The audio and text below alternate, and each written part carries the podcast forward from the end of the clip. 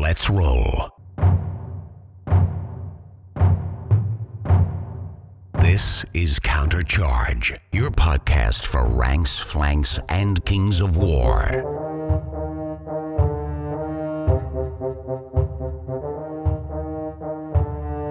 Join your hosts as they delve into the world of Pannithor and bring you worldwide coverage of all things Kings of War. Hey, everybody, welcome to Countercharge. I'm Nick Murray. I'm Blake Robertson. And I'm Cody Locks. I'm Rob Enough. And I'm Jeremy Duval. Um, I'm really excited for this episode. You know, we talked a little bit about it in the Search and Destroy episode of uh, uh, getting in touch with the Reno guys. So today we have Blake, Nick, and Cody uh, from the Reno. And as I've learned, Reno, net, what is it? You guys have to teach me again. Nevada? Nevada. Nevada. I said it Nevada, which I've I've now learned is the incorrect way. So, you know, listen to Countercharge. You learn something new in, in every episode. But I'm excited. We're going to talk to the Reno crew. Uh, there's been a lot of uh, explosion of Kings of War in the Reno area. And then we're going to talk with Cody about his store that I've already come to love just from looking at pictures because it is a, a looks like a game store slash comic book slash toy slash everything that that Jeremy likes to spend his money on store. So I'm already working overtime in preparation for my visit out there. Um, so we're going to talk a little bit with Cody about uh, Comic Kingdom and then we're going to talk a little bit with Blake and Nick to hear everything about the growing Kings of War scene in Reno. So I'm pretty excited. So the, the first thing we like to do when we get new people on Countercharge is to sort of hear their gamer origin stories. So um, Nick, why don't you go first? Talk to us a little bit about how you sort of got into miniature war, war gaming and how that sort of transitioned into you getting into Kings of War. So I actually am probably one of the odd ducks comparatively. I started wargaming with X-wing when it first came out. X-wing miniatures game, and I hadn't played much before then. I was always really busy. I'm a professor, so I spent way too much time in school, and then way too much time doing, I don't know, more school. Um, so I just never really had the opportunity to heavily get into any of the wargaming scene, but I always watched it from afar, constantly. And I'd always see other people's armies and go, "Oh my goodness, that's so cool! I could never do that. I could never do that. I'm not. I'm not that good. I'm not that good." So I never really tried my hand at painting or doing any of that hobby aspect for quite a while until Star Wars Legion came out. And back when I was living in Georgia, that was uh, a pretty hot commodity. and I'm actually looking at it right now. I'm looking at my old models, going, "Wow, they're so bad." But they're a reminder of kind of where I came from, which is cool. So I really started getting into the hobby side when Legion came out. So probably about over three years ago, three and a half years, maybe four years ago. And then after just getting to meet all the guys here in Reno when I moved about three years ago, we ended up getting the opportunity to start to play Kings of War. It was actually Blake. You can blame Blake for everything. Uh, everything wrong in my life is Blake's fault, or everything good is Blake's fault alongside that. Um, but we had a really good time. And I remember Blake pulling me aside one day and going, Hey, hey, check this game out. Check this game out, which Blake does that very frequently. And Cody will do that frequently. And I'm like, ah, it's just another game, guys. I'm not going to invest in another game. I'm not really interested. Come on. And then I got to see some of the miniatures, and it's it's undead because I play undead.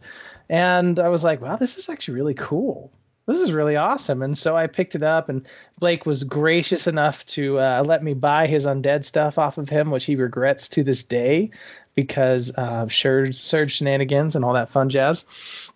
And I ended up uh, just loving it. And then it just slowly grew. And I'm looking at my shelf, and I think I've painted almost 900 plus models of undead now at this point in the last two years. And I don't know where all the times went but I'm having a blast. And Kings of War is awesome. The community is awesome. I had the opportunity to meet Ronnie and Kyle and quite a few guys online during lockdown, and just honestly, our scene has grown so much, and I just cannot get enough of the game. Yeah, so uh, so you get to you get to fight Blake with his own miniatures and surge into him with his own stuff. Basically, is what I'm hearing. It's one of the best feelings ever when Blake gets a little frustrated and he and then he goes, "Remember, I gave you that army." And I'm like, "Yeah, you did. Yeah, you did." It's like they gotta like you know have minus one to hit against their papa, right? Because they're Exactly. They, they should they should do worse, right? No, I wa- will say though, because my record is actually pretty poor against Blake. I think I've won like maybe 25% of my games against Blake. So I, I just I, I can't say I'm there yet. He's considerably a better player than I am. Well, my question is, do you grade your own blue books or do you have TA slave labor to do that? Uh, it depends on what class it is. I mean, do my four tiny little children count? Sometimes, because I feel like that's sometimes when you grade people's work, that's that's the most important thing. Just give them some feedback. They don't read it anyways. I know. That's just I have just flashbacks to in grad school when it was like, here, Jeremy, here's 130 blue books. I'll see those on Monday, and I'll like, okay, and then uh, uh just oh my gosh. Unfortunately, you did not address the main topic of the question. I got used to writing unfortunately and however in the blue book responses, but well, cool. I mean, 900 models. That's crazy. I probably have done nine in that same amount of time. So you, you're you're a little bit further ahead than me in the output department, but I had to catch up. I mean, you guys have been in the hobby scene for years and years and years, and I think I've been doing it for four or five. So I think I had a couple years to catch up. So I uh, many late nights. So what about you, Blake? It sounds like you've been into miniature gaming for a while. Yeah, um, I I I was a weird kid, um, but and and that's not changed. Um, but uh, I grew up in Ventura, in California, um, and I rolled into a place called the Fusilier, which only uh, the guys in England will know what the hell that is. Um, and uh, it was a little war. It was a little uh, model and game shop, and I ended up uh, hanging out and learning the game, and um, ended up working there when I was 13 to when I was 19, and went really loved. The place had a sand table and everything. Really loved the miniatures gaming aspect of it, um, and played a lot of ancients back then with the WRG rules, and uh, went to a couple tournaments. Did okay. Off and on, I've I've gamed since. Um, I, and uh, I've always had a big thing for the rank and flank. So uh, Cody's, you know, he really kind of worked on me to get to play Kings of War because it's his favorite game, and uh, I was like, eh, and I and I finally did, and I love it. It's fantastic. Um, it's it's a cool, simple system that allows a lot of freedom and and a just a superior depth of strategy. And the funny thing about it is it's not a rank and flank game. It's a it's an abstract game masquerading as a rank and flank game, which is cool as hell too, you know. So that's kind of my gaming history in a nutshell, but I've played pretty much most the large systems at one time or another. Um, had weird favorite games that I like. Like I really liked the um, 40k Epic. That was fantastic. I liked it better than 40k or even uh, Fantasy at the time. So yeah, I mean, I wandered into Cody's shop because I really had the hankering to game again, and I wandered in when I could game, and the X-wing guys were uh, really welcoming, and and we had a really good community, and I ended up starting to play that, and that's where I met Nick and a few of the other guys that I've kind of herded into the Kings of War community, and uh, I, I just been loving it ever since. I mean, just just fantastic. Yeah, I like that sort of the uh, the saying uh, uh, a second to learn, lifetime to master. And I really think Kings is like that sort of game. It's really easy to learn, but it's so deep. Yeah, the thing the thing that impresses me most about Kings of War is that I mean, how many undead lists were at the last Masters and no two were alike. And you can't net deck this game because I could give you say your list, I mean I could give someone your list and they couldn't play it. You know, or I could give someone Nick's list and they couldn't play it. You know, they could do okay with it, but they couldn't do like you do because it how armies work and how they move and how they um, coordinate is so personal in this game, and it's fantastic to me to see that.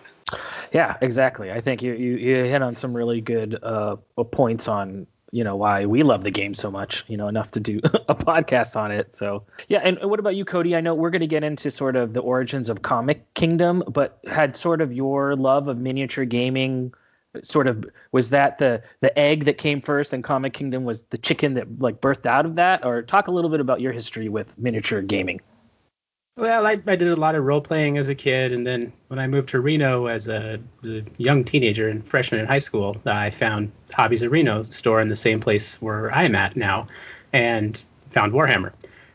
As it tends to go, you know, Warhammer tends to lead to other other things. So I found some fantasy there. Took a big break, played mostly board games for most of the early 2000s, but after taking the store over, the first thing I did was brought in some board gaming um, Warhammer 40k and Fantasy at first, but well, Fantasy kind of uh, imploded, so I was looking for something else, and that's when we jumped into Kings of War pretty hard. I moved my Empire army over to Kings of War, where I could play it there, and brought some other people in. That was kind of the first time Kings of War was big at the store. People moved away, things kind of went by the wayside. Age of Sigmar improved a bit, so people were more willing to spend time with it.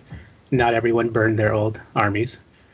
And then uh, pretty much it comes to Blake a little while ago. He was asking me to special order some stuff for the RuneScape Runebound, that fantasy fight game that did not do very well.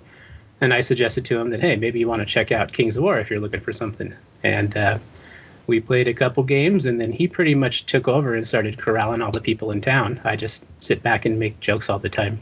Yeah, I mean, I think those were uh, uh, great models too. Uh, I, I, was able to get a bunch of those, like you said, that that Fantasy Flight. I always forget what it's called too, Runebound, RuneScape, or Rune Mageddon, or whatever it was called. They had some cool stuff in that range, but just that game just never, never really took off. Um, it was not Fantasy X-wing. Yeah, because that's interesting what Blake says. I think because often when you think about Kings of War, you think about it as a rank and flank game, but it really is like almost you're playing like a fantasy skirmish game, but you're just your 12 models happen to be big giant units. So it, it does it does play that flank. I feel like I'm getting the rank and flank sensation, but it also is it, it is almost similar to a, a, skirmish game in some ways, just in the fact that you are using those uh, footprints as full units. Well, awesome. Cool. We're going to take a short break. And then when we get back on the other side, we're going to do our hobby roundup and what we've been up to on the painting table. So we'll be right back. I'm Ronnie from Mantic Games, and you're listening to Countercharge. Hi, this is Eric Trowbridge, 2020 U.S. Master, and you're listening to Countercharge. And we are back. So now we're just going to do a roundtable hobby wise, see what everyone's been up to on the paint table. Robbo, what have you been up to hobby wise?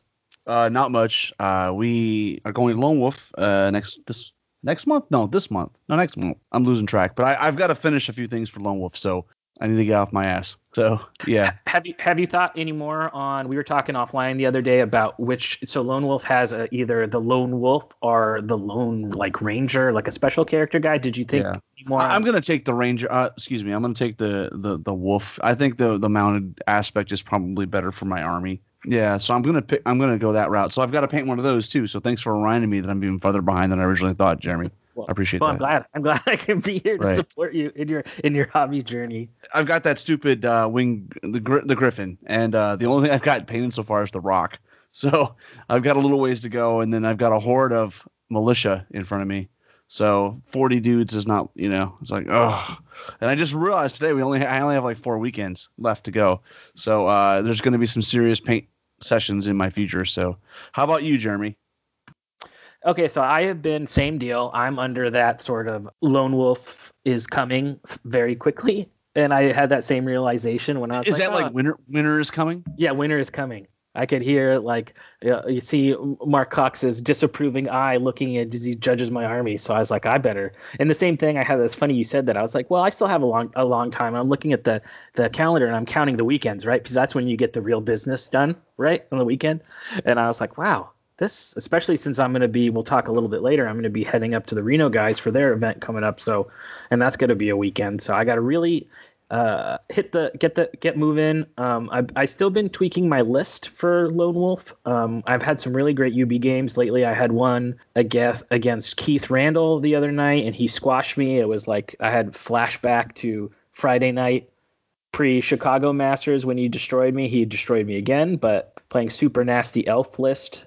Uh, and then I had a game against Mark Taylor, has a really really good Varangur list. So I'm doing some tweaking. You know, I'm adding some stuff, I'm taking some stuff away, um, getting some good UB practice, which is which which has been nice. Uh, so I think I'm going to make an adjustment. I don't think I'm going to take the Elohi regiments anymore. I'm just going to take some foot guard troops and then add in another caster with some lightning bolt. I need just a little bit of late game to go with Samacris and the dragon. Just a little bit of reach out and touch you shooting. Um, and I'm just like I can't deal with Elohi anymore. I just can't. It's just it's just they're they're crappy. They're uh, you know I just can't I just can't handle them anymore. Um, so I'm not even gonna try to make them work. So I, I have, but but the good part of that is it means that I don't have to finish painting them, and the foot guard troops that I have I already painted, so it actually makes my painting. Uh, essentially, the only thing I have to get done now is that big horde of spears that I've been painting for 11,000 months. So but I'm on the on the home stretch, but super excited. Um, I know we're going to be doing some live recording, right, Rob? We're going to have some some content for you guys from Lone Wolf, um, which will be exciting. Yeah, um, I mean it's probably the first big event, you know, to to come out, you know, to come out of this COVID thing. So it'll be nice to see a lot of friends we haven't seen in a long time. And Mark's doing something really interesting. I, I think it's it's fantastic. He does this st- stuff called Lone Wolf Points, so each tournament you can gain some extra tournament points, and he gives you a few different options on how to achieve those extra points. One is like making a donation to charity or dropping off food that he donates to the food bank. Um, and this one, he's added another option that if you provide verification you've been vaccinated or you provide verification of a negative COVID test, you get extra tournament points. Mm-hmm. So I really like that idea. I think it's fantastic. Uh, it's really promoting people who do make that their own personal choice that they do want to go to an event. It really encourages them to do so in as safe a way as possible. Um, and as we always say as a show, we're trying to not uh, promote or dissuade you from doing events. It's your it's your personal choice. But for me, uh, uh I'm excited to go. I'm going to have both both my vaccine shots by then. Hillary, who's coming, has both her vaccine shots. So we're excited to to see the Texas family and do that event. So what about you, Nick? What have you been working on hobby wise? Well, well, first off, your Elohi regiments, I'm I'm just so sad because my Elohi re- uh, regiments are just are just doing work like crazy. You gotta teach me. You gotta uh, you go. you have to show me your way. Teach uh, me, and then uh, I have yet to figure them out myself. So Nick doesn't have a competitive meta. No, I don't. I think uh, actually, so recently um, uh, on, on the Basilean side, just before I talk about hobby, I had dropped my dragon from my list, and I found that made all the difference in the world. Added an Urlohian, and it just like I don't know. I feel like I have such range potential that it just really wrecks people. And and it, it's not one of those armies that can grind to the end of the game but i can slow you down and keep you from killing me and that seems to be half the battle. But anyways um i do agree i do agree with you on the dragon though. If i hadn't i think the dragon is good but he's so expensive. But probably the main reason why I take him is just because I spent so long. It's like my best painted big monster. So I probably take him more for like hobby reasons than actual gameplay reasons. But I, I see I could see what you're saying about it is a big huge chunk of points all in one thing. Exactly. And I I mean I have the same thing. He's my biggest model that I've ever painted. And it was like, oh my gosh, how can I take him out of my list? And it just worked better. It just it just simply worked better. Now I'm not a shooty army kind of guy. I don't like shooting, although I'm gonna change that with rats. Yes, I'm gonna run a rat army at some point. I'm slowly building it up. I'm actually quite excited, um, but we'll see. So on the table, um, I do a decent amount of little uh, commission stuff. So I've been painting a couple friends, Night Stalkers. I think I've got some Spectres right here. Um, but I am trying to finish my everybody's absolute 100% favorite in Undead, Soul Reavers. Another regiment because you know what? You can't have enough of those boys. They want to kill everything. Uh, what models are you using for your Soul Reavers? The ma- Mantic ones? The Mantic ones. Yep, I'm Nice. trying to do my best to go as pure Mantic as I can with all of my armies, just because I enjoy supporting Ronnie and Kyle and that entire group. I just have created such cool friendships with them since lockdown that it's like, how can I not support them? There's other different models out there, but I really don't want to do that because I think Mantic is such a wonderful company. And it's so fun to put an army out there that goes, you know what, this is like 90% Mantic. Now, there's always a, you know, those occasional few that you don't want to put in there, but I try to make sure that my armies are at least 80% Mantic if I can. And like my my undead armies is mostly Mantic too. I think that's one of their, their even though it's older, it's an older range for them. There's still a lot of like really juicy good models in that line. Like there's skeletons and zombies I really like. Oh, yeah. Oh, yeah. Zombies. I have a lot of zombies. Too yeah, they're great. Their zombies are really good. I think. There's I that think kit is they're- good kit. Kyle said that kit is like still the number one selling miniatures kit on the market. It's I believe it. It, it. It's old, right? But it's super solid. You can mix them with the ghouls if you wanna. You can mix and match them with their ghoul kit, which is also really good. You can do a little a kit bashing, but yeah, good. Super Definitely fun. good. Well, Austin, what about you, Blake? Are, are you painting anything? Are you sort of one of those like old school gamers that's got everything already painted, so it's like they don't have to paint anything because they already got it all done? that was funny. that was just funny. That's actually I I started cracking up at that one, but Uh, I am a horrible at painting. I'm like really bad, and I don't ever finish anything. So my goal is by the time the tournament comes around to have a at least base painted and fully based army to fight with on that weekend, and I'm really pushing for it. In fact, just before uh, this, I was painting little black hats on scarecrows, and you know I'm stupid and I don't have these really like simple color schemes. I go kind of nuts. And even the scarecrows from Mantic are just cool as hell. And uh so yeah, I'm to play Night Stalkers for for this tournament. Although the ogres I could do that too. Those are fun. Yeah, so I'm painting about a bajillion like just today I painted bases, got them gloss coated so that I could um crackle them, and then um, painted some hills and painted a bunch of stuff on scarecrows. But I'm just trying to get my army to where it's base, where from four feet it looks okay. To me, it looks like if a little kid put a bunch of paint in his mouth and a bunch of minis in his mouth and then spit them out. That's what it looks like. Um, so, yeah, hopefully it's better than I think it is. Um, but yeah, I'm just trying to get one army sort of finished, and that would be amazing to actually have something finished. When I went to Bay of Kings, I'd been playing for like I don't know, um, maybe two, three months. Yeah, about three months, and I put together an entire ogre army, and I base painted it, and I didn't get the bases done, and I got, I just don't want to get dinged on hobby points. I'm, I'm not gonna win nothing, but I, I just don't want to get dinged on hobby points. you don't want to go into the negative. You're like, give me a zero is fine, but just don't give me negative points. Exactly, Yeah, exactly. It's like, yeah. oh, painted army, uh, and I posted on our little chat. It was like, it was like that army looks horrible, but it's painted. But it looks horrible, but it's painted. You know, and that's you know that's exactly the way I, I feel. I'm trying. I got to really. The problem is, is like I said, I'm not good, and so I had. I have it in my head. I just don't have the talent to translate what's in my head to my work. And as I go along, I get better, you know, but it's frustrating for me. And then during the COVID, uh, I'm a pretty good size extrovert. And during the COVID, it kind of bummed me out in a lot of ways and on a lot of levels. And I just couldn't bring myself to paint or create.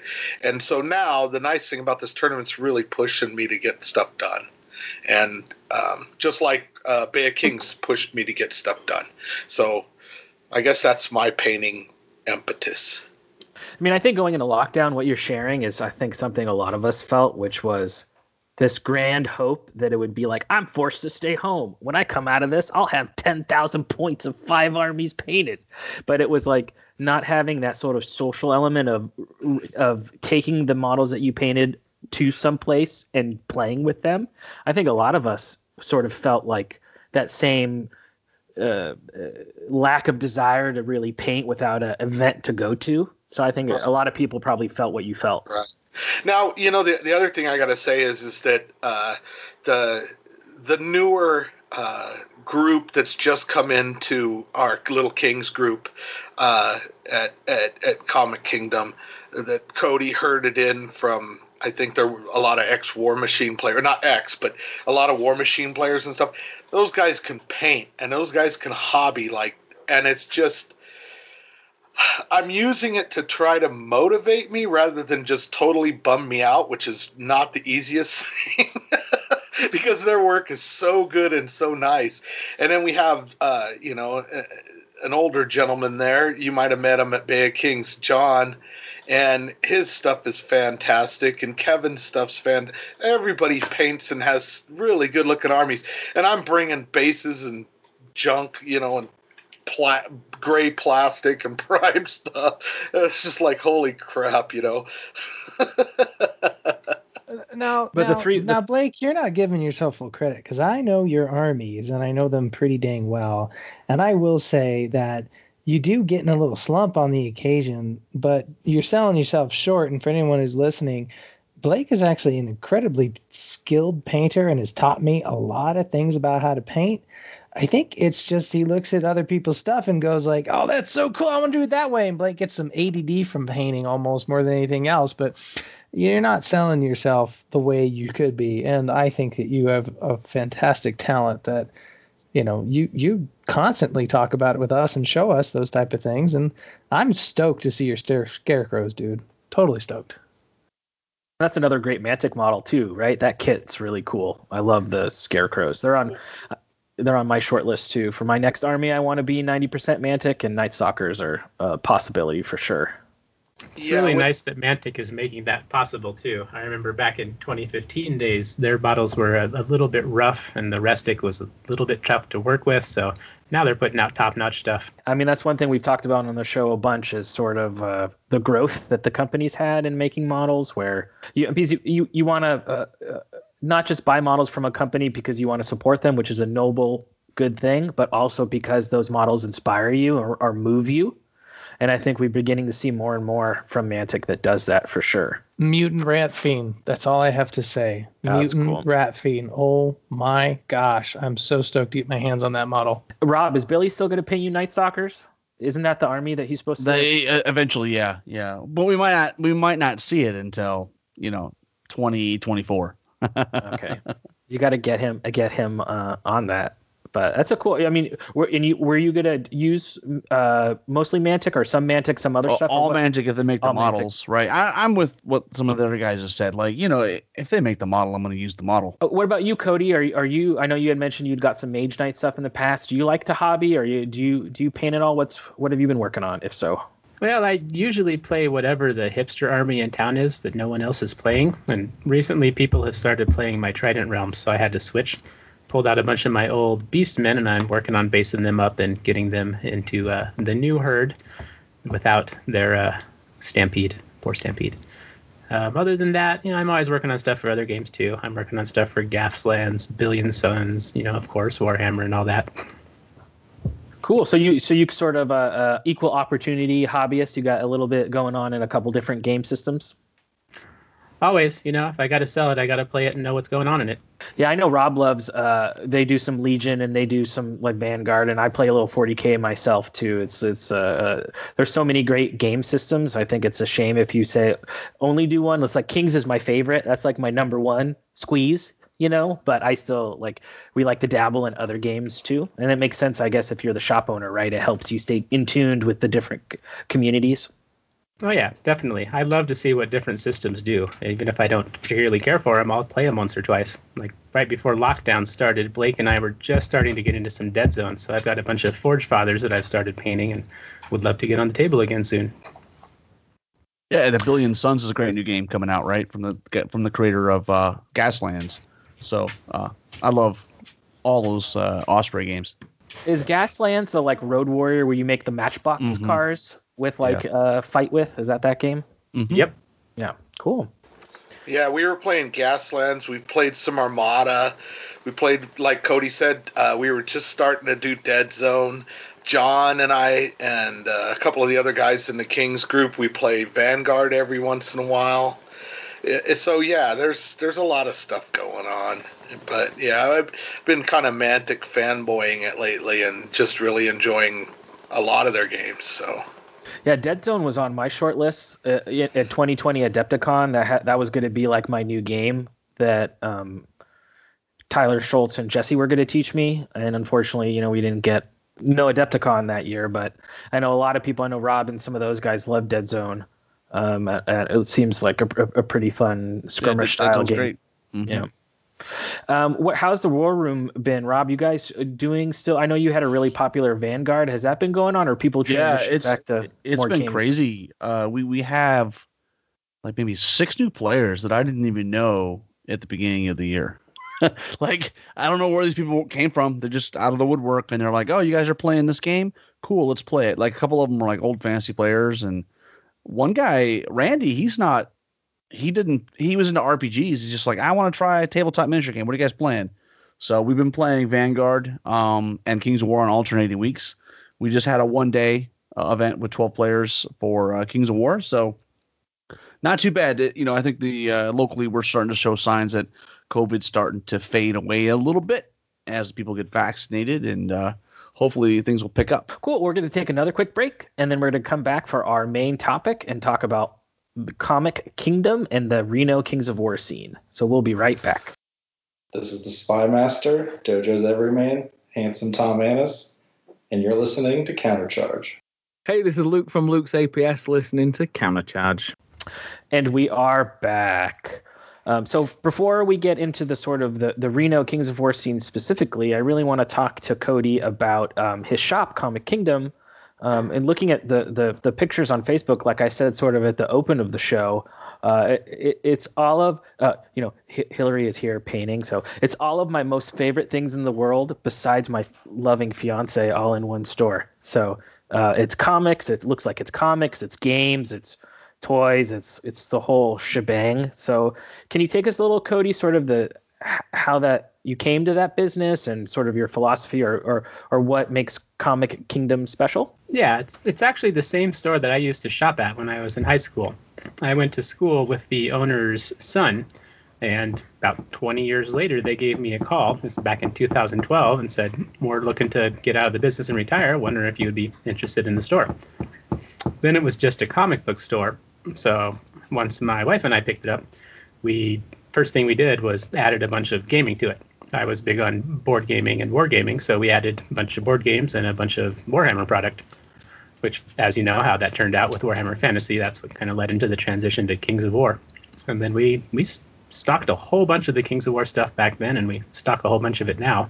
Yeah, it's pretty much just uh, we we work in a comic book store. We sell all kinds of fun nerd stuff. We have games, comics, all the stuff I love is the same stuff that I sell to the people. So how was that in sort of when you chose to add in the tabletop stuff? Was that received, you know, pretty well with because often I know some comic guys also like board game. I mean, it seems like you're dealing with a a population that might want to double dip right into both their sort of genres. Did you get like a, a lot of positive feedback at first, or were people kind of like, why are you selling this other stuff when you decided to bring in the the board games? Yeah, and the comic and the gaming customers are pretty much blind to the other half of the store. The comic people come in and go to their stuff, and the gaming people go in and go to their stuff. I'd say if you asked them, probably a good 30 or 40 percent wouldn't even realize that the other side of the store was there. That's funny. So, like you, in, in being your own special flower, uh, in the type of armies you like to play, I can be my own special customer when I buy stuff from both sides of your store. So, Yeah, we have the occasional crossover people, but there's a lot of times people people like their thing. Their thing isn't necessarily the same as everyone else in the store. and so when you brought in all that that um, the miniature products, was it the the products just by themselves at first, or did you sort of start off with wanting to also have gaming tables and have gaming in house, or did that sort of grow after a while?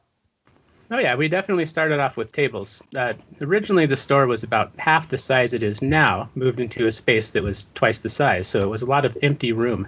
We put in a lot of tables there, did a lot of magic events, of course, and um, then started slowly putting in the wargaming tables, and then building the big. We have a 25 foot long table um, that's nice and solid, and another one that's 25 feet and kind of rickety that we're looking to make a little bit nicer. But at this point, we do more wargaming than anything else and all, all the different systems you is there uh, you know any ones that impart you know obviously 40k is 40k wherever you go in the country right? But are, do you have like little groups sort of playing lots of different games or is it more circled around specific lines? Well 40k and age of sigmar are of course the huge ones. There's always people playing those. I can't even count the number of 40k games that have been on the tables over the years.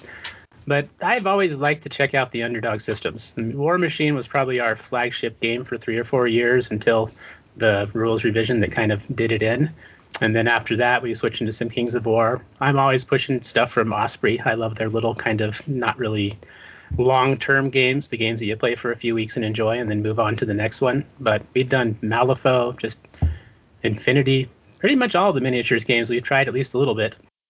And had you played sort of been exposed to Kings of War before you sort of decided to sell it in the store, or did you kind of bring it in and sort of get into it, or like how did the store first come to be aware of Kings of War? Like many, I was very unhappy with um, Warhammer Fantasy turning into Age of Sigmar and going from a game with rules to a game of roll 13 and you win. So I looked for something else, and well, Kings of War was the best option there. Tried it out with a few people and decided, yeah, this is what we're going to have be our fantasy game here right now. Very cool. Um, and then you know we've been coming off a really crazy, crazy year, you know, with COVID and everything. Um, what was that like for you guys? Were you were you doing uh, curbside pickup or or uh, and I'm assuming that all your in-store in, in-store gaming do you guys use masks or, or stuff like that? Can you talk a little bit of sort of how you've adapted through this COVID experience? Sure. We we were shut down for about two months, and then early on we were doing curbside pickup until that wasn't allowed anymore. Then we were doing uh, delivery until that wasn't allowed anymore. But what really was interesting was when we were shut down for two months, the comic industry stopped publishing. There was no new product to sell. And in that time, that's when all of the gaming people were looking for all of their paints, all of their models, all of their stuff to do. And then once we opened up again and comics started coming, then the gaming kind of slowed down. So it's kind of like having the two different sides of the store helped keep us uh, afloat during the hard times.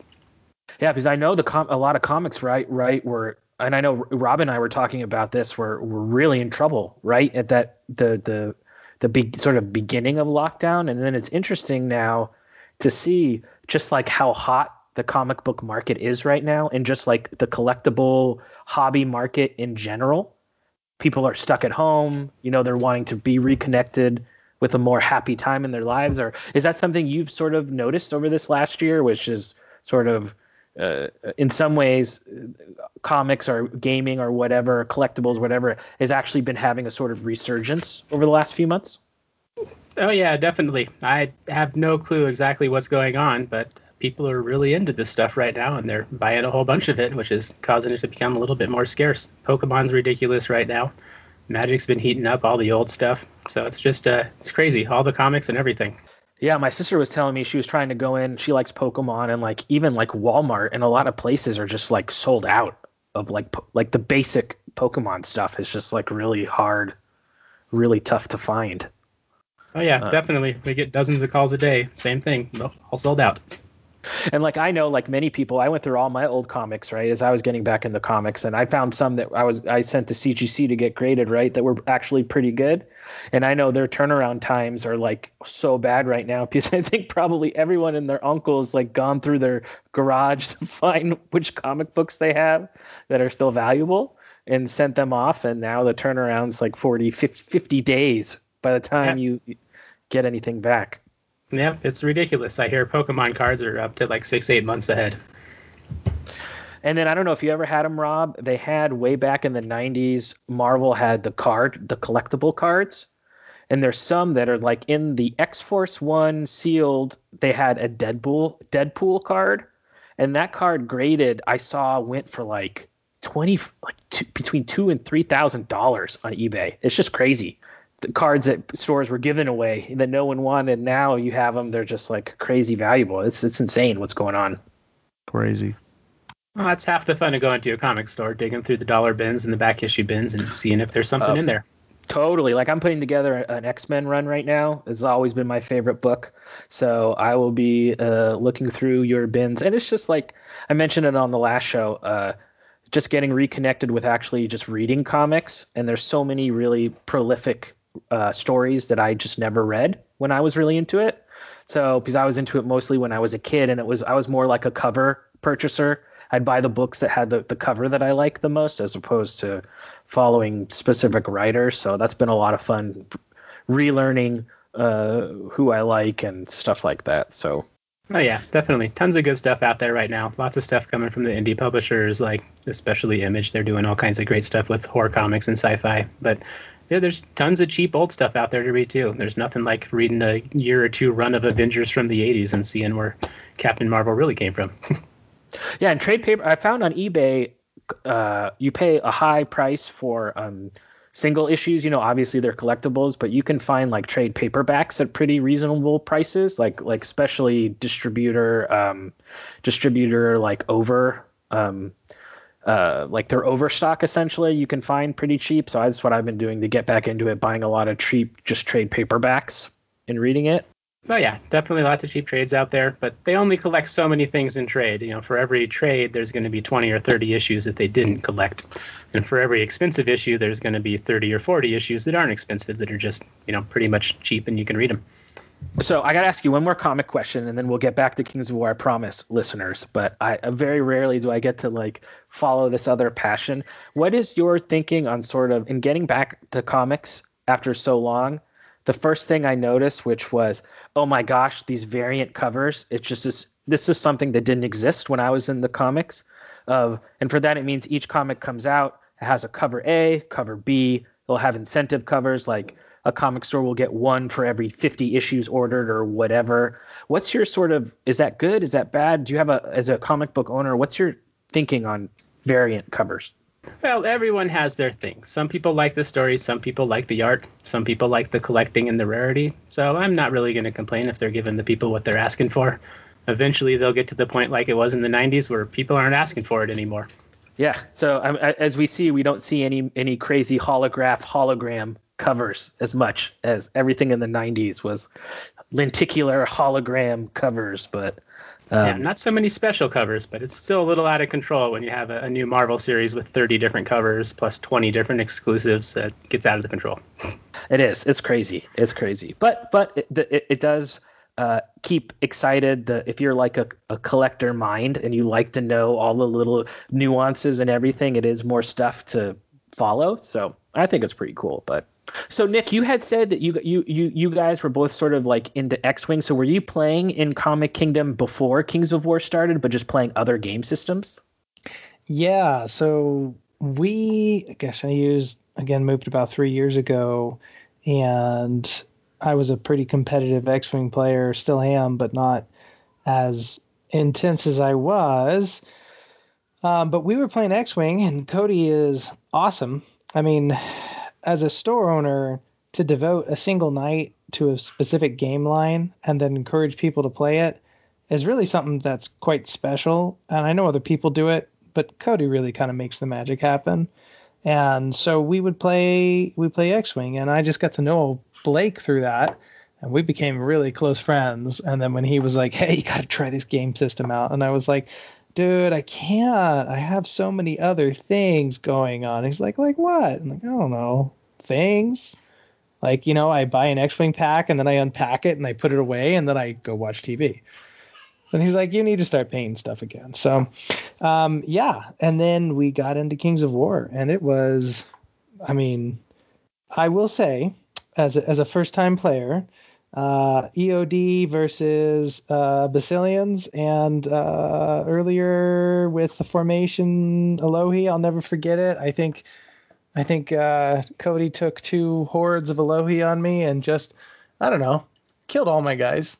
It was the good old funny. days. The was a formations, really it's like fun the, the, the good old days, like the Wonder Years, you know. Yeah, I was like, oh my gosh, and I was like, wow, this game is great. Thanks, Had Cody. to show him the true power. I just got so rolled. And then I was like, I can see how this would be really, really interesting to play. And oh my gosh, look at the hobby opportunities. And yeah, it just, it really hit that fantasy side that I always really enjoy from Lord of the Rings and all that fun stuff. And it just went crazy from there. So do you think really like uh, I mean your your guys' scene has really been growing and growing, and I know Rob can really attest to this. But do you think having like like that home based store where you have a store with an owner who's really supporting you, listening to you guys, do you think that's really been sort of like a key element of the the scene growing there is having that home base? Oh, absolutely. Without a doubt. Like I said, I think, you know, Blake has been our champion, but Cody's been like the overlord. You know, so so Cody's like always behind the scenes, making sure we get our product on time, making friends with Kyle and you know, bringing him in like before COVID. Kyle was in town for a, uh, and if, for, for those who don't know Kyle, Kyle, we call him Kyle Pretzel Twinkie in our world, but Kyle is basically the uh, northern and our America's side rep for Mantic. Uh, he brought him in. There was a local, um, gosh, what was it, Cody? There was a convention, I think it was for minis.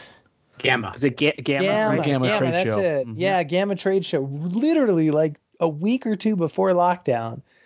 And that was really special. I mean, it's special to meet people who I'm a fanboy. Like, I, you know, Blake will attest. I'm a fanboy. Like, I, it's it's so cool to be on Countercharge. It's so cool that I got to play and beat Jeremy in uh, UB tournament, which is my claim to fame now, apparently. Um, and And then I took out all my anger when I played Blake later.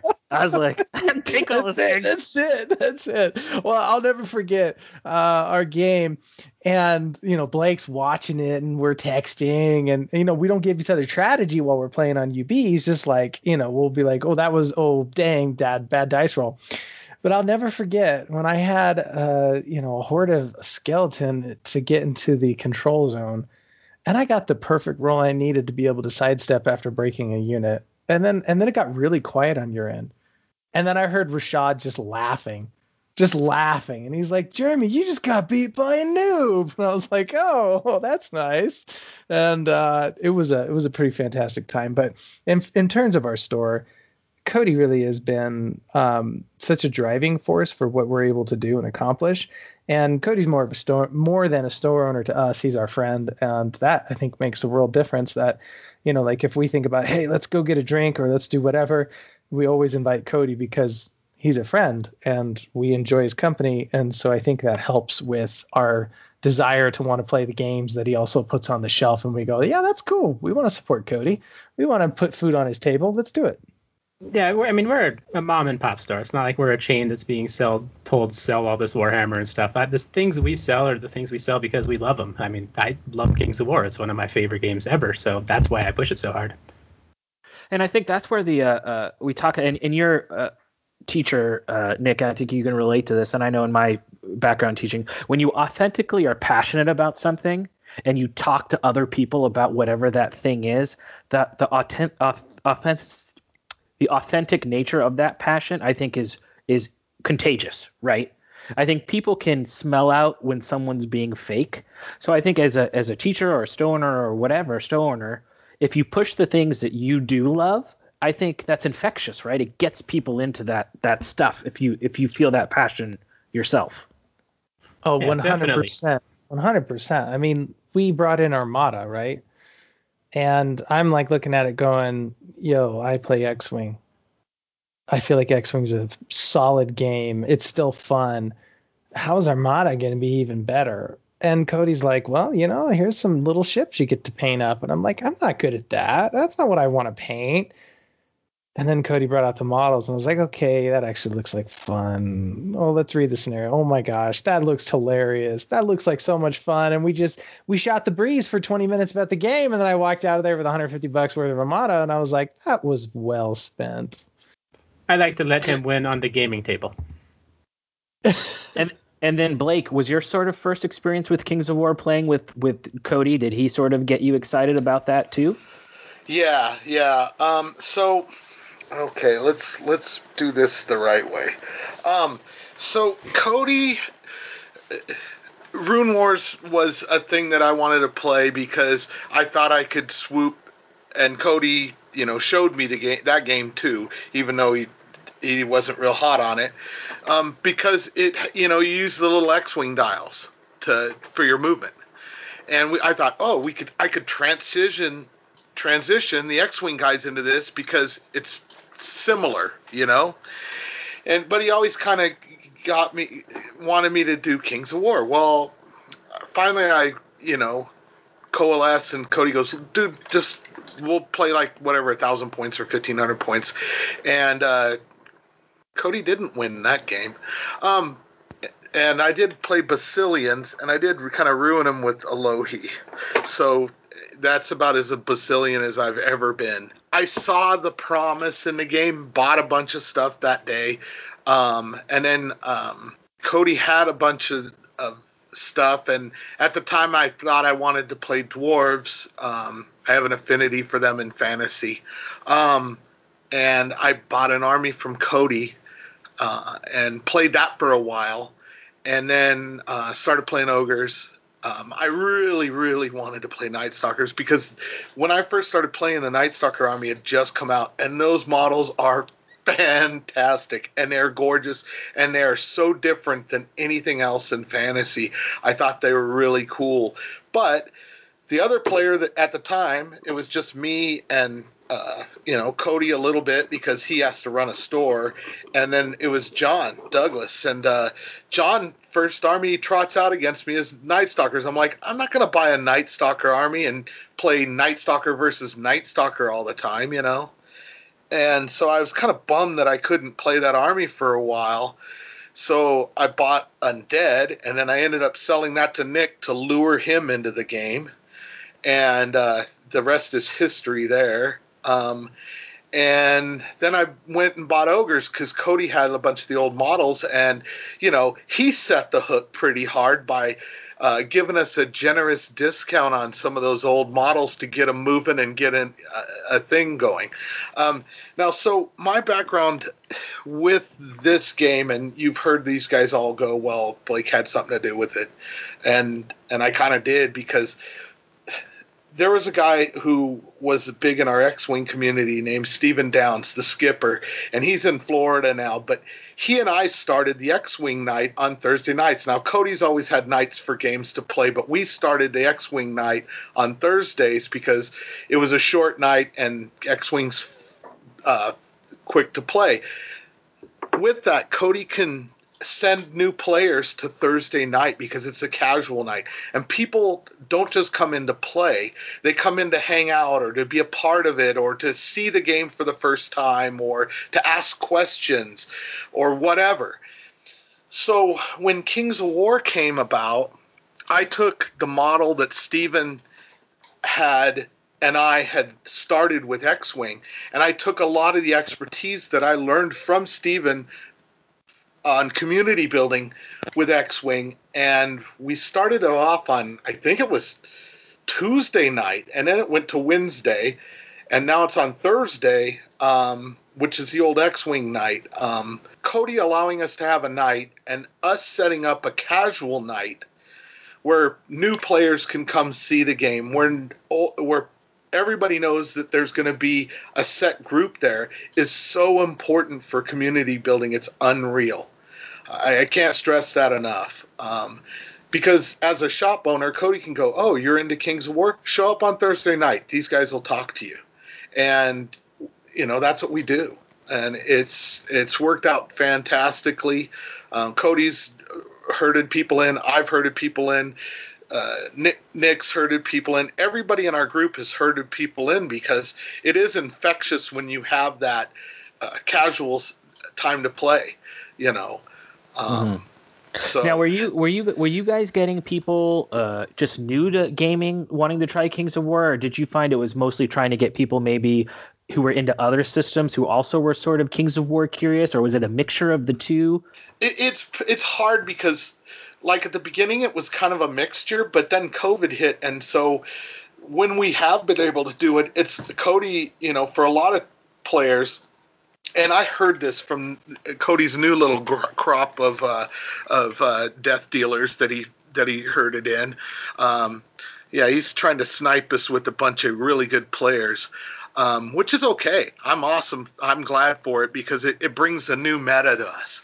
Um, but they were like, I could I, I listen to conversations that I'm not supposed to, and they were like, you know, this system's really clean, and it flows really nice, and uh, and then I heard him, you know, what, what made you come and try this out? Oh, Cody told me to come and try it out, and it's what people are playing right now, and and I can see why. And you know, this is a great little community. Everybody's really cool, and so people can see the community. A lot of a lot of what you do in life, and a lot of why you do it in life is because your friends do it, right? You know, and that's what makes it enjoyable. I mean, I heard you guys talking on the on the Sad podcast about the fact that you know UB is fantastic for a lot of things, but it it misses something that you're not across the table from someone and being able to come in and see the game and see all those people, you know, and meet the people you're going to be across the table from before you even decide whether you want to give the game a shot. And you go, wow, these people are cool and they're all super nice to me. And all right, yeah, let's, I'll give this a shot. Even, you know, whether they, you know, thought the game was fantastic when they first saw it or not. You know, it really is amazing to have a great community that can express itself on that evening. Yeah, I, to- I totally agree with you. And I th- I found I don't know what you think, Rob, but I found if I've if I can get people to at least try it, that it is such a clean system, and because the community is so great, that I've yet to find really people who try the game out and then who say, "Oh, it's not for me." The, usually, you hear a lot of that from the people who's like, "Oh, that game's too easy," or "It's not whatever." But have you found that too, Rob? That like once you can actually get people to try the game, then they kind of see the, the how good the system is. Yeah, I mean, most people that that scoff at the game haven't really given it a chance, right? And I think if you can get them to invest some time and actually play the game, they'll see the merits to the game, right? It's a simple system to learn. There's a lot of tactical depth. There's a lot of uh, hobby opportunity for creativity. So, I mean, yeah, just got to get them to play the game, which is sometimes the hard part because there's just so much, you know, in any game store, there's a million different things they could be playing, right? And there's more games coming out every day. So sometimes it's hard to see to, to, see Kings of War among the, you know, all the different options. But if you can get them to focus on it, they'll typically the, enjoy it. Yeah. It's one of the best things about Kings of War, though. My sales pitch is always it's the best game that you didn't know you already owned. You can tell people, hey, cut out some rectangles, throw your D&D minis on there, throw your old Warhammer fantasy models on there, whatever. Give the game a try. You've already got the models for it. Yeah, what other games can you have? Can you get blank bases and immediately, if you have a pair of scissors, you can be playing the game that night. Um, like you said, just cut out the bases. Bam, Bob's your uncle. Your your you can uh, get to see how the game works like really immediately, and it gives you a way to use all those great models for other things besides you know sitting on your shelf or. Um, so I know. So you guys have talked about your uh, uh, sort of weekly night. But I know Nick, I know you guys are sort and Cody, uh, we were talking about this the other day too on on Messenger. I know you guys are really excited to start uh, sort of dipping your toes in in the tournament scene, and Reno is a great location. It's easy to get there. So Cody, is that sort of your hope to see a little bit more tournament and maybe start seeing some more organized play happening at Comic Kingdom? Oh yeah, definitely. In the past, before COVID, we've done you know, we've done Magic tournaments up to about 95 people. We've done all kinds of big tournaments, but these days, uh, not so much has been going on. This tournament on the 28th will be the first thing that we're doing as far as an, an organized event in about the past year. Awesome. So, and that's coming up, uh, like you said, that's going to be later in the month. And when I heard you guys already had like I don't know what what are 14 people signed up, I was like, oh man, that's awesome. Yeah, we filled up pretty quick with that. Just about everyone in town who plays was like, "Yep, I'll be there." I mean, because of COVID, I think I think people are just so ready to grasp at anything for normalcy, and this is this is our normal. This is what we do, and so I think all of our players were feel comfortable now and we obviously follow all the protocols and things that we need to do to keep each other safe. And there's been multiple times where it's like, hey guys, I can't make it this week. My kid's got the sniffles, and like, yeah, that's that's safe. Just just do whatever is necessary to keep us all safe and keep everybody healthy. Um, but it's really been a return to normal, and Cody has made that an, a huge focus for us to where I think before playing on UB was terribly fun. And I had so much uh, you know learned so much. I met so many cool people like Kyle Poole.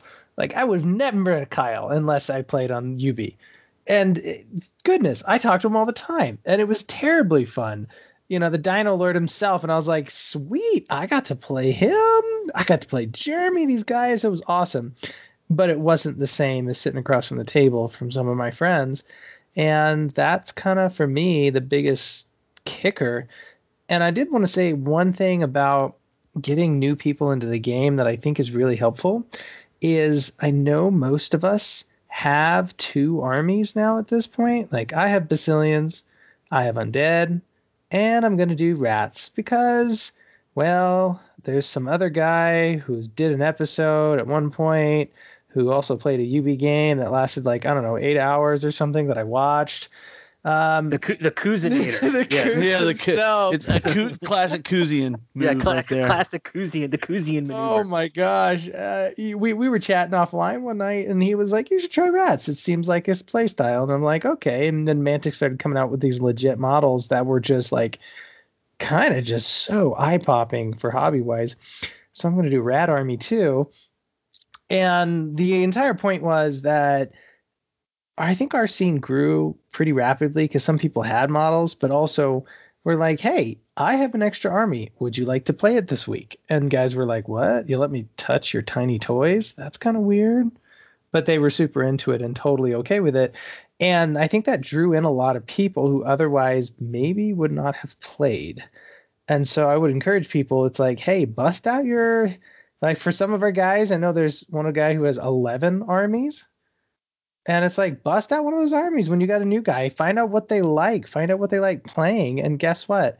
You may just have their army and they can play with it and get a feel for it. And there's nothing like pushing some models on the table that actually have color on them.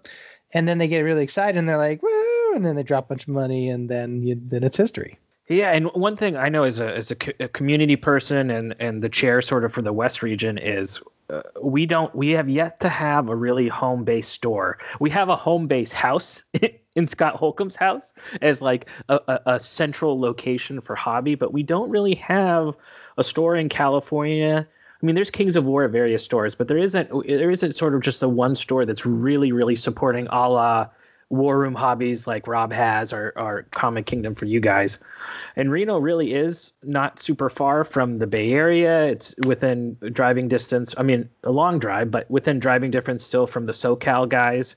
So I know for us, when we heard, and, and you heard it in the episode when, when we were hanging out with the Surge and Destroy guys, just how excited we were that Reno was getting a scene going you know because we really uh, wanted to to to be able to have two or three big tournaments or, or, or larger tournaments a year. And it just makes sense to have a bay area one have a southern california one have a reno one you know. So it, it, it's exciting for me as as uh, having like a store and hearing in this time where you know, I, I struggle with finding people to play with in my area that you guys are doing so well. So I just congratulations, and I'm I'm really excited to hear that you know you guys have been putting in all this work, and it sounds like it's really starting to pay dividends.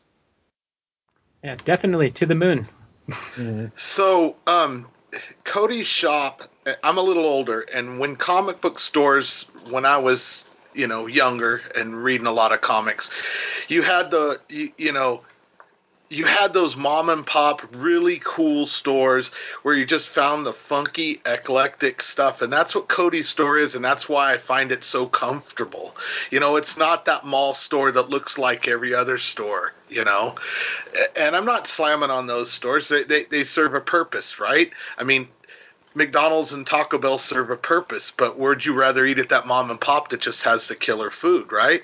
So Cody's Cody's shop is like that. I mean, it makes you feel in, comfortable the minute you walk in. You know, uh, we definitely want to be part of that scene. We there are members of our group, myself paramount, that want to go to end up going to Masters. We want to go with the West, and we want to see the West do better and do well at Masters. We want to be feared. but no, uh, Heck yeah to we, that. We want to we, we want to you know contribute from here and be you know thought of as oh we just want, brought those guys because they're nice to us. No we want you know you guys to go all right go in there and kick some ass do some good. I i went went to bay of kings with john and i was scared out of my wits and uh, i met brenton the, the night before in the parking lot and then just started meeting people in the tournament and i was like man this is so cool and so fun and everybody's so nice and had some good games in the tournament had some bad games in the tournament but uh, ha- had a blast and couldn't wait to go back and then covid yeah, really, and that and that's so. Bay of Kings was such a high point. I mean, we had people from so many states, and it was just so much fun. And then, like you said, and then we were really finally getting some steam in the Bay Area at that point. And and then it was just like COVID, and you know, so I I I definitely. And when you say you want to be part of the community. I want you guys to be part, and like I'm so like hearing you guys talk, like literally hearing you talk about playing Kings and a store owner actually supporting it. Like I get teary eyed, and like I have one tear like go down my one cheek because it's so amazing to hear that this game that I love so much is being played within driving distance of my house, and I don't have to fly somewhere. I can drive somewhere and play it. Is uh, pretty incredible. So Yeah, and when we when we actually, you know, when the store actually ends up going back up and stuff, people play Kings on the weekends. People play Kings at we play at each other's houses. You know, it's not just the the Thursday night casual is the Thursday night casual where where like I said, you know, as a store owner, it only makes sense because if you ha- if you're trying to promote a game or if you have a game and you have a group of gamers set them up on a night. Or you know like i said with people who are trying to build their own community in smaller areas or whatever set up a night because you're only doing the game store guy you know the owner a favor because you're promoting a game that's gonna you know help him move product. It's it's it's a win-win for the store and the gamers themselves. I i started it because you know for for semi-selfish reasons i loved this game and i knew i loved it right from the beginning and i wanted people to play with and so i recruited some of the people that i thought would would do well with the system and enjoy it and uh, it, it's just gone from there. But yeah, um, to the guys, to the sad guys down there, um, I've met some of you. I've met some of you online. Um, I played in Riddle of Steel on, you know, in, in the on the UB tournament. But yeah, I would love to go to Bay of Kings. I'd love to go to Riddle of Steel. Uh, Scott gave me a invite to his house when we played Bay of Kings, so I'd love to see Scott's house. You know, it's just uh, this community is fantastic. And then now we got to get Rob. We got to get Rob out to, to Chateau Holcomb too. That's like my my long term goal. Yeah, that'd be get- awesome. And I I must on some level, Cody. I know these guys are your buddies too, but I think there's got to be a part of you as a business owner too, to when you see the passion in your customers to, to want to try to not just sell them stuff, but help support them in building the hobby. Because not only is it a game you love, but just from a dollars and cents, right? It makes sense that if you have people in your store playing games, that they're going to buy the stuff from you. So it must make you feel good too, right? That this game that you love is starting to take uh, take a little bit so that it's not just a game that you love, but something financially that could work for the store.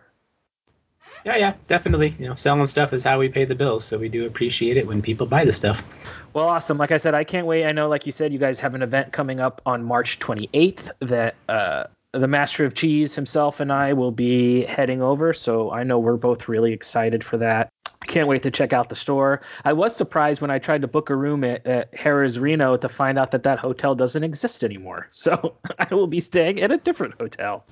Yeah, they're Um, changing into something else. I'm not exactly sure what. But I guess they Caesars has a, a partnership, so I was still able to get a good room at. Uh, I'm staying at the Eldorado. So my question is, will I will I will I survive at that hotel, or should I be prepared for shenanigans? Is that I've never been there, so No, the Eldo's good. You're good. it's, Nice it's place. okay. Okay. Yep. cool. Because it was either that or the Silver Legacy, but I got uh, uh, a much better room rate at the Eldorado, so that's where I'm going. So.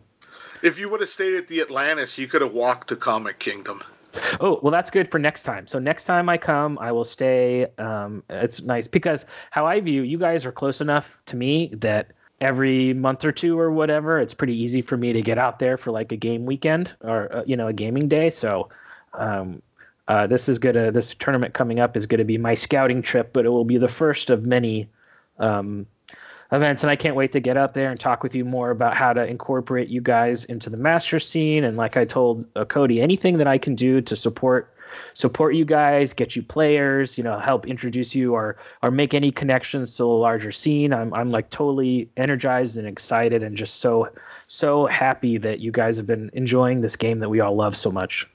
Man, it's been awesome. And I can say for Reno, we are such a unique spot where I'm I'm thinking we should hold something big here. We really should. Like this should be the start of something even better and bigger because we have everything at your disposal. I remember, God, what was it? Um, the East Coast tournament. Everybody had to drive to. There was an episode. Everyone's chatting about how they were chilling in their car and driving to the spot. I think it was Atlanta City or something. And was like, dude, Reno has that here, and you don't have to drive anywhere. You just fly up here, and it's super cheap because everybody wants to come to the casinos, and the casinos supplement a lot of the flights up here. So it actually makes it really affordable to get to Reno, just like it is to Vegas. And it's a great time. There's a lot of cool opportunities, a lot of cool things to see, and I would love to, if I can help at all, be involved in organizing something here that we would have a big group of guys because it's a good place to do it and we have a blast. Yeah, definitely something on the horizon. I think it's it's it's uh, it's only we're only at uh, at the starting line and not at the finish as far as like growing the scene. So it's going like I said, and then we'll get you guys down to um, Scott's house and you know, I know in the future, you know, this one was uh, a shorter, shorter notice and limited players, but next time we actually have an event, I know that we could get a whole bunch of guys to caravan up from from SoCal, and then um, get some guys to fly in from Texas and from the Seattle area. I know we could get guys. So, like you said, we could really begin to really grow a, a nice event there. So get everyone together and build some more tables. Yes, and then I will continue to. Uh, time my overtime working and the weeks before approaching so that I can go and and, and uh, you know my great addictions of co- comic book and miniature gaming I can I just am I'm like I said I looked at the the pictures of your store on Yelp and I was like I like that stuff. I like that stuff. Oh more stuff that I like. So I'm excited to check your store out. So um, lots of stuff nobody needs. Yes which is the best stuff. So um, what everybody so, wants. yeah so we have a, a, saying here in Nevada. It's the unofficial state slogan. Uh, keep Nevada green, bring lots of money. Okay, that makes sense. Awesome. We're going to take a quick break, and when we get back, we will wrap up the show. This is Scarface. I'm the Great Khan. And this is Rico Radisquico. And we're the War Kings, and you're listening to Countercharge. Yeah. This is Paige from Singapore with the YouTube Battle Report channel Newbie Dice, and you're listening to 战神反击. And we are back. Well, Rob, really cool, man. It sounds like a great store, huh? Sounds amazing. I uh, wish it was closer to me. I can't wait to hear your. Uh, well, I can't wait to, to hear you and uh, the Cheese's uh, trip up there and uh, see if you guys are going to win any games. Because it sounds like well, they're pretty competitive I mean, up there. I mean, like I said, uh, uh, Nick already talked to you about our game when I was like, "Hey man, what's going on?" Then all of a sudden, like halfway through the game, I was like, "He's oh, just hitting not, you with the stick the whole time." I was like, "This is not yeah. going too good for me." So I gotta like actually concentrate here. Yeah, no, it knows. And and Blake played well, great. He played his um, Night Stalkers, and he was just really good with uh, all those monster moving those monsters. And that was another game. Our game came down to like super razor close at the end too. Yeah. Our, well, you're, you know, you're, you're more game, inclined to playing the, the kids. So yeah, you know. that's true. Our game came down to one dot on a die. if I would have got one more inch of overrun, I would have won the game. Yeah. And was, you were you were beating me horribly. You evidently did not want to lose to another Reno guy that early on. Uh, you you were you were murdering me pretty good, and I just was trying to pull the fat out of the fire with my two remaining units. after after my loss to Nick and I started playing Blake, even though Blake like scares me looking at pictures of him, like Rashad said, if you're in a bar fight, you got to be on our side. I was like, okay, no, no, no screwing around. I'm gonna from turn one, full speed Jeremy, and I'm killing shit. I'm killing stuff. I'm killing stuff. And then all of a sudden at the end of the game, I was like, oh my god, I'm gonna lose somehow. And like he said, he was one one die too little to to in an overrun, and um, I took home the victory that was assured the whole game. No, I'm just kidding. No, but very good games. Um, well, cool, Rob. Any shout outs? Anything? What's what's next on your docket? Just getting ready for Yeah, uh, just just more Lone Wolf prep. more Lone Wolf prep. Um, uh, what about you, Nick? Any any shout outs you want to give to to anyone or anything? And I appreciate y'all having us on. This is really cool. It's really special to me. Um, it's kind of one of those bucket list items that I started listening, uh, gosh, two years ago to counter, and I just kind of was like, dude, I need to get on that. I want to be a part of that at some point. I want to, I want someone to hear my voice at some point, and and also just start to get our name out there a bit. So it's really kind of a, it's a super cool opportunity. So I appreciate you guys for doing it. I know how difficult it is to run a podcast because I've also run one on the side and it did not go well. Um, so appreciate you guys for doing all the hard work on it and all that fun stuff. And of course, I want to, you know, big shout out to Ronnie and to Kyle and all the Mantic crew.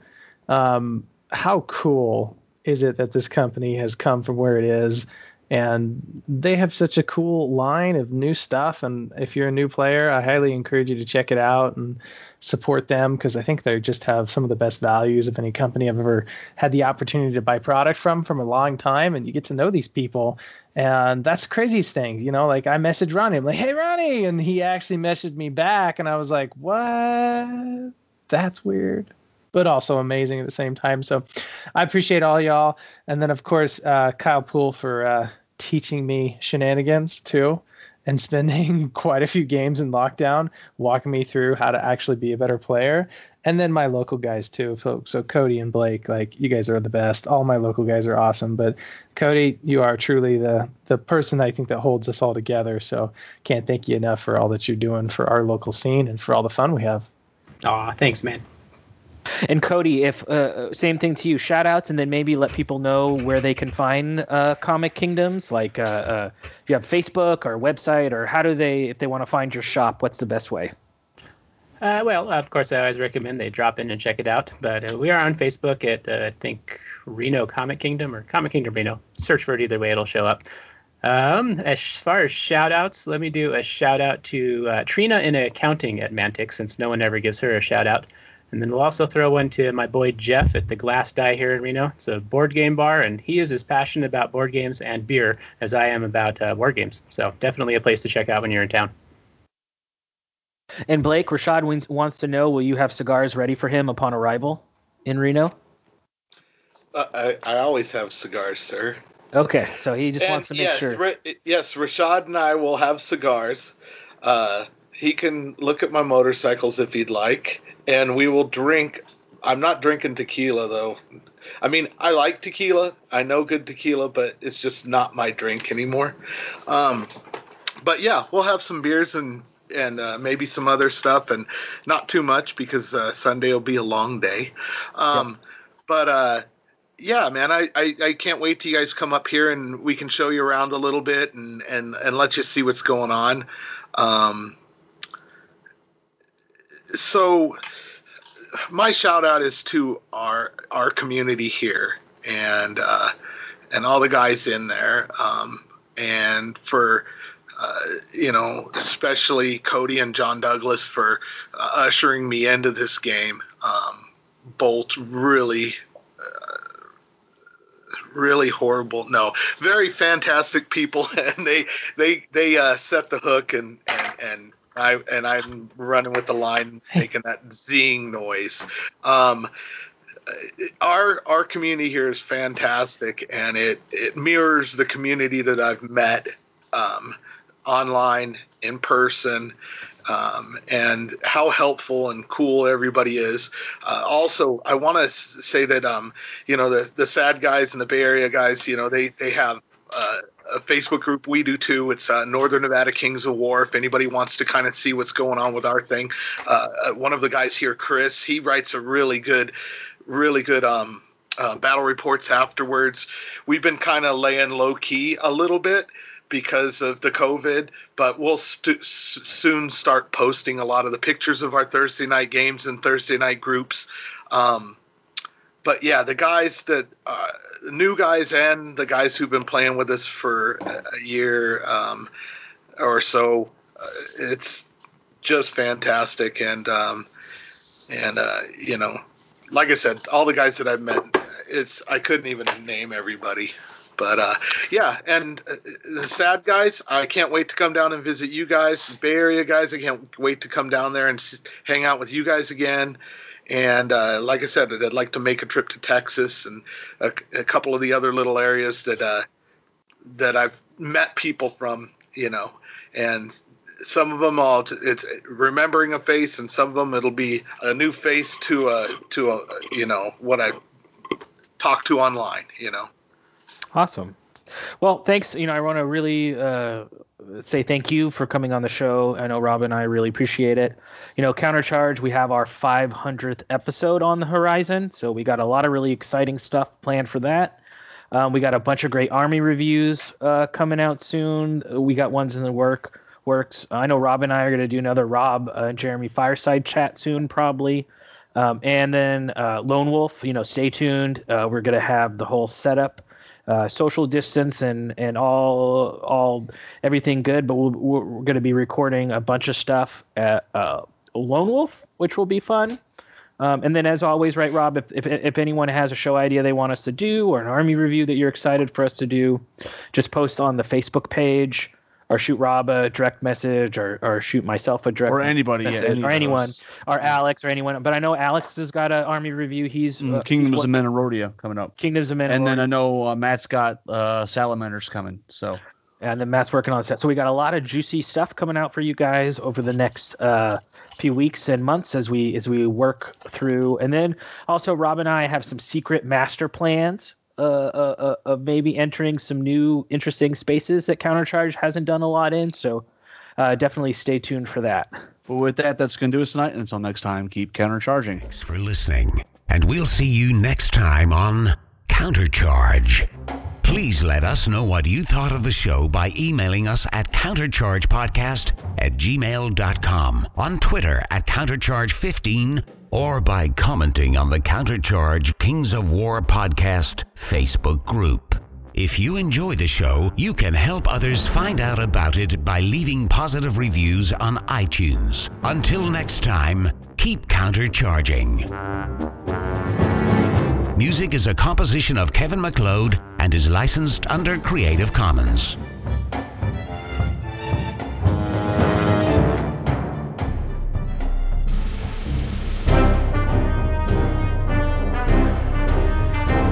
They gotta be ready for Jeremy, and I'm like, okay, is everything all right? He's like, yeah, we just can't, we can't be heads anymore. We can't screw up anymore.